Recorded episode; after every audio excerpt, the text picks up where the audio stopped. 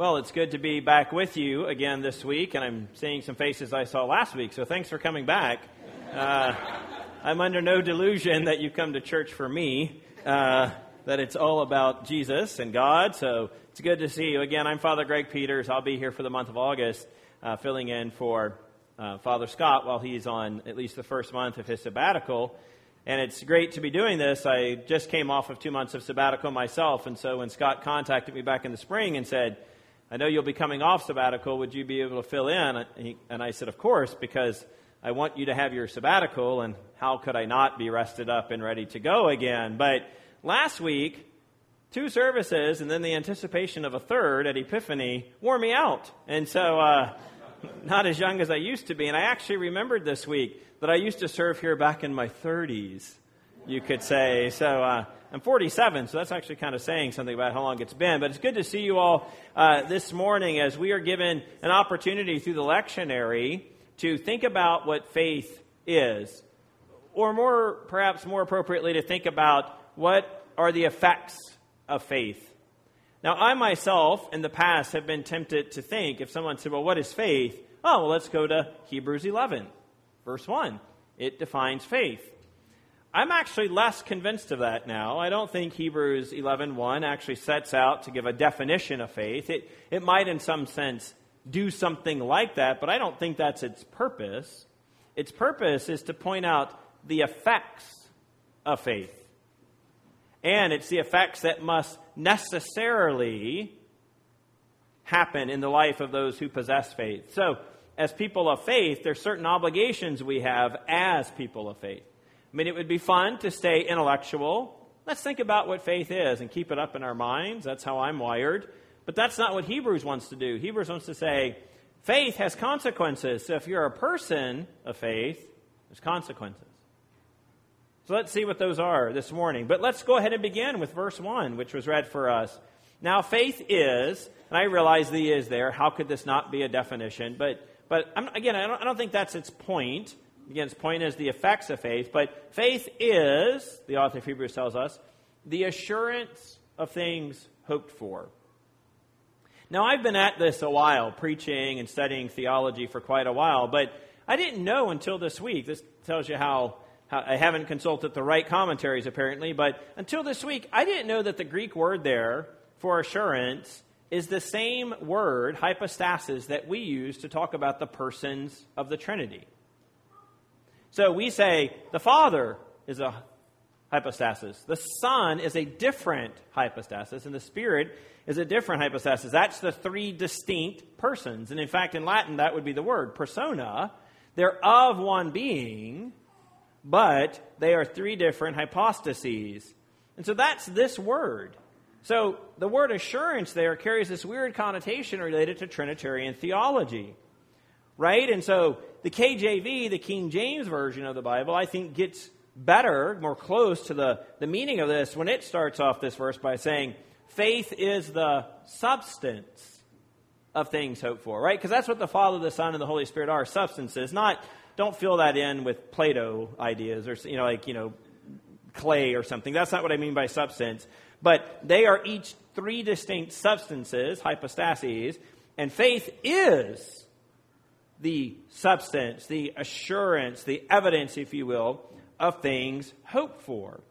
So we have this assurance or this substantial understanding, maybe we could say it like that. And it's based on the strength of the promises of God that the future is a matter of certain conviction. We have the assurance of things hoped for. Right? So we don't just look to the future and say, I hope for certain things. I hope that I'll remain a person of faith. I hope that one day when I grow old and die that I will be with God forever in heaven. Those things aren't just vain hopes, but we have assurance of them. They are substantial hopes because they are rooted in the certain conviction that we have that what God says he will do, that he will do. And that's the point of the language of like hypostasis. Like God is a real thing. He's not someone who's becoming a real thing. He is a real thing. So our assurance is real. It's based in these real things. We don't just merely hope for them, but I trust that we have a certain conviction that those things will come to fruition. that we believe in these truths. I think we probably have a foundational assurance and conviction that come April 16th next year, if I have not filed my taxes, the IRS will send me a letter eventually. I'm not saying they're that efficient, right? But we have an assurance of that. Well, because we're pretty sure that rests on a conviction that the U.S. wants to collect its taxes, right? So move that over into faith. We have an assurance, a substantial belief in these things because we have a conviction that what God has promised will in fact come to pass. And that leads to the second part of the verse that faith is the conviction of things not seen. The word conviction there carries maybe with it the idea of proving. And this is a way we don't talk often anymore, but there is one English there is an English translation called the Revised English Version that translate the word conviction as proving. Now faith is the assurance of things hoped for, the proving of things not seen. And proving means both things have been put to the test. We prove them to be true, right? That's kind of a scientific way of thinking about things. Matter of fact, proofs, right? We prove these things to be true. But proving also has that we approve of these things. So we have a conviction of things not seen. We, they are proven to be true, and we ourselves approve, believe of these things not seen. So maybe perhaps the evidence is another way that it often gets translated in English. So faith is the assurance, the substantial belief of things hoped for, the evidence, the proving of things not seen. So all that's to say, faith is not blind. Never has been, from a theological standpoint, never will be. Faith, by definition, cannot be blind. It has to be an assured faith, a proven faith, a faith of conviction both that what will happen will happen because it's rooted in the certain conviction that God's nature will make it so, but also we have a conviction of things not seen, that we believe that those things themselves exist. And the book of Hebrews, to the latter point about things not seen, talks a lot about unseen things. Chapter 9, verse 24. Christ has entered, the author says, not into holy places made with hands which are copies of the true things, but into heaven itself. Where is Christ? He's in heaven. We talked last week about the consequences of the ascended Christ. But Christ has entered not into things made with hands, but into where heaven himself. Those things that we can't see, that place we can't see, but we again have a conviction, a proof that it's there. Chapter 10, verse 19, quote, We have confidence to enter the holy places by the blood of Jesus. Again, these, these holy places, we, we haven't seen those necessarily, but we believe and have a confidence that we're going to enter into them by way of the blood of Jesus. And that harkens back to the tabernacle. That only the high priest got to ever see the inner sanctum of the holy of the tabernacle. And so, though we do not see those things, we believe that we have uh, we can enter into those places because of Jesus. And then in this very chapter, um, the author talks about the city whose designer and builder is God. Right? That city that's not yet to come, that, that eternal heavenly city where we will reign and rule with Christ one day. So again, the author to Hebrews cares about these unseen things. Now, we may not spend a lot of our days thinking about unseen things, right? We, we spend most of our days thinking about things we can see. So when I get up and run in the morning, I really only have two routes. And to be honest with you, I really only have one route. But the second route I'll take in the summer while students aren't in session because I don't want to bump into students at 6:15 in the morning on Biola's campus. Nothing would be worse than a student talking to me at 6:15 in the morning, right? So I don't, and much less, I don't want to be running on the track while the student laps me or something like that, right? And so I don't want them to see how weak I actually am. So I have this other route I run in our neighborhood. But one of the first things it causes me to do is to go up a set of stairs. Now, I haven't ever done this, but I have that fear that at 6:15 in the morning when I'm kind of still waking up, that's part of what the run does is wake me up. I've stretched and all, but I am terrified about tripping on those stairs. Right? How embarrassing to be tripping up a set of stairs at 6:15 in the morning while you're trying to exercise of all things. So I stay focused on, the, on those stairs. I stay focused on the curbs. I stay focused on the road whenever I know there's something coming up. And because I run one route, I know when to look up and when I can look down, right? But I mean, the point is, is that when we focus on those things, most of us don't, don't get up every day and say, forget these things I can see. I won't focus on those. I'll focus on all the things I can't see. Now I'll drive to work. Right? You know, that's not how we operate. We, we spend our days focused on the things that we can see. Yet faith, its consequences is that we, that we also need to focus on and think about the things that aren't seen. Now, again, this might be kind of what faith is, but the author to the Hebrews is more concerned not so much about the definition, but about the consequences. What are the effects of faith? And again, this matters to us because if we claim to be people of faith, if we are people of faith, then there's consequences to that faith. Well, let me just highlight three for us today. The first is found in verse 3. And each one of these begins with the phrase, by faith. Right? That's one of the refrains throughout this chapter. By faith. Verse 3 By faith, we understand that the universe was created by the Word of God, so that what is seen was not made out of things that are visible. So, the first effect of faith is an understanding that God made the world. Its cause is ultimately spiritual, not material. Now, I'm not denying that God has not used some sort of material evolution or something like that to get the world to the place it is today. But the author of the Hebrew says, if you're a person of faith, you'll understand that the universe was created by the Word of God. Now, that might mean Jesus, but probably not because it's not the word logos there. But by the Word of God, God spoke the world into existence. So, if you're a person of faith, for some reason, the author of the Hebrews thinks this is one of its first effects belief in God as the creator. And I think it matters that God is the creator, does it not? That has consequences to the world if God is the creator of it. And we see those consequences just in a moment with Abraham, for example. But if the world is just material processes playing themselves out, then who cares? But if God made it, there's consequences to it. Right? Both in the sense that He's God. If He made the world, that says something about the person I ought to be paying attention to and worshiping. But also, if God made the world, it should dictate the way I live in it. And I've said before, maybe even from this very pulpit back in the day, I will not live in a tree to save it, but I will recycle that tree dutifully right? So even something small like that, that God made the world, so my way of being in it has to be influenced by that. That I'm not allowed just to see the world as a series of materialistic processes that are playing themselves out, but instead behind the world, sustaining it, not just creating it, but the fact that the sun came up today, right, is because of God's good graces to us in sustaining that which He has made. He may be sustaining it through biological processes, but He is behind all of that.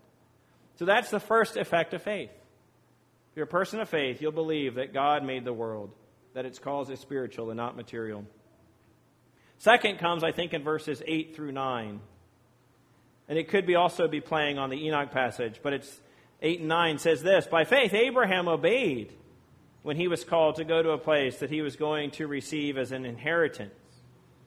And he went out, not knowing where he was going. By faith, he went to live in the land of promise, as in a foreign land, living in tents with Isaac and Jacob, heirs to the same promise. So the second effect of faith is obedience in spite of uncertainty. Obedience in spite of uncertainty. Abraham was uncertain about things. He went out not knowing where he was going. Christina and I and the boys moved here 14 years ago this month, just this past week, in fact. But we knew where we were going. I mean, we trusted the guy who moved our stuff here knew where it was going. But when we got on the plane in Toronto and moved here, we knew where we were going, right? I had seen the house once. In that sense, Christina did not know where she was going. We certainly didn't understand the roads around here, but we were not Abraham. We didn't know where we did we knew where we were going. We weren't clueless as to where we were going. But yet Abraham is obedient in spite of that uncertainty. God said, I'm going to send you to a land over here. And so what did Abraham do? He got up and he left. He was obedient in spite of not knowing. So as people of faith, We are to be obedient in spite of any uncertainties that may come with it. Now, sometimes that means really radical things, right? That God calls you from the blessed land of Virginia, where I am from, to California. God's ways are inscrutable. Who knows why that would happen to me in my lifetime? But, but here I am. I, I came thinking that God had called me 14 years later, feeling that's still the case. Again, with a little more certainty than Abraham had, but we did it. And so sometimes God's call is radical, and it might, it might mean leaving jobs and family and uprooting ourselves. But, but most of the time, obedience is just small, hardly noticeable. Right? Eugene Peterson used to talk about an obedience in the right direction. That we just point ourselves in the right direction towards God, and obedience looks like little small things. I mean, I know the big stories are the fun stories, right? The missionary stories are great. People leave home. We heard one this morning in, in the adult education hour. It was great and inspiring. People leave home, in this case, two women, plowing into the Belgian Congo, doing God's work. Yeah, for most of us, that's not the case. My obedience looks a little bit more mundane, actually. It often looks like me sitting in my office, faithfully doing the work that God's called me to do. But if God were to call me into a situation that I don't know why He's doing it, if I'm a person of faith, I move into that place of obedience. So, first, I understand that God made the world. That's the first effect of faith. Second, obedience in spite of uncertainty. And then, lastly and thirdly, it's based on Sarah. By faith, Sarah herself received power to conceive, even when she was past the age, since she considered him faithful who had promised. Now, if we go back and look at that passage in Genesis, there was some laughing, right? Sarah, you're going to have a child. That's not possible. I'm really old. Well, so she got a kid named Laughter out of it, right? But the point is, is Sarah herself believed on God's promises, not on the this worldly reality, which was that I'm way too old to have a kid. So if we're people of faith, we will have a belief, we will have a faith based on God's promises, not on the circumstances at hand. Right? Like Sarah, we will have a kind of belief that when God says it's going to happen, it will happen right? She herself received power to conceive even when she was past three, since she considered him faithful who had promised. Okay, God, if you think I can have a child at this age with that old man over there who's my husband, great. You'll have to do it. And God did it. Right? So, another effect of faith, this kind of belief that no matter what I'm staring at right now, that this worldly reality of my life is not the end of the story. That if God promises something, God will be faithful to bring it about. And like last week, we see these things perhaps illustrated most clearly in our gospel reading. Jesus says to his disciples, Fear not, little flock, for it is your Father's good pleasure to give you the kingdom.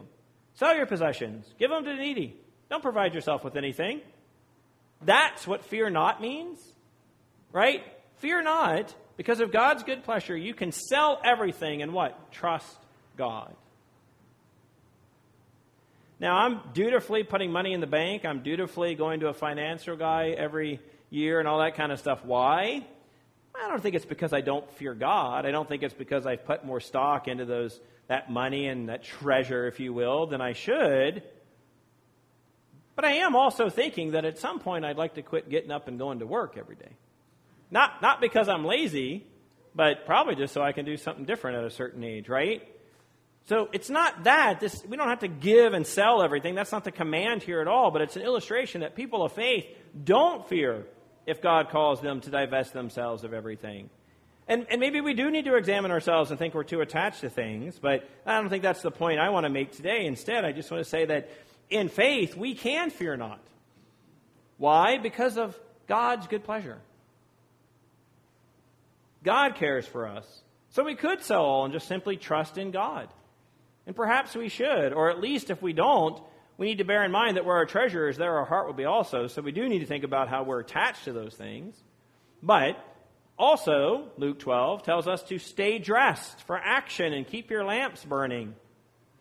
When I was in boot camp with the Navy, we often just slept in our dungarees.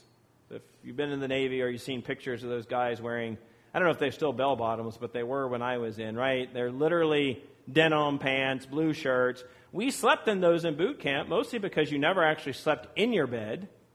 You slept on your bed or under it on the floor, but I think I made my bed right once and I never unmade that bed.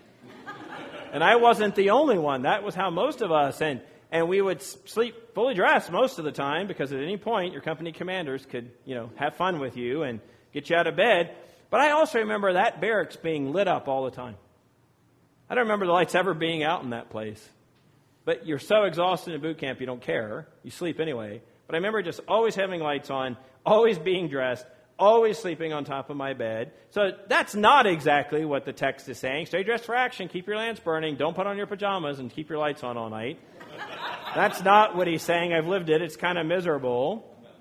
But instead, we're not to live for the here and the now, but for what is yet to come. Again, like Abraham, Isaac, Jacob, Sarah, we don't live for now, we live for what's to come. We believe in the promises of God, and so staying just for action and keeping our lamps burning means that we're anticipating that God, Christ, is going to come back at some point. Maybe in our lifetime, maybe not, but we're to be ready for it right? So to be people of faith means that we um, fear not, we don't trust in things of the earth, and we stay dressed and ready for action, for Christ can come back at any moment. And so we need to ask ourselves in conclusion are we people of faith? Not people who might be able to describe what faith is, or maybe even to have a technical definition of faith. But if we're people of faith, does our life show it? Does it look like we are people of faith? Would someone know it if they saw you? Because again, faith is not just a thing, it has effects. It is the assurance and the substantial belief in things hoped for. It is the conviction of proving of things not seen, but it, it manifests itself in our life. So, the power that comes from God, let us allow Him to make us people of faith. Let us allow Him to grow our faith in such a way that our actions, that the effects of our faith become evident to others. So let us be like Abraham. Let us be like Sarah. Let us be those things, but not just to have it and keep it to ourselves, but so that our effects of faith are seen by others. In the name of God, Father, Son, and Holy Spirit.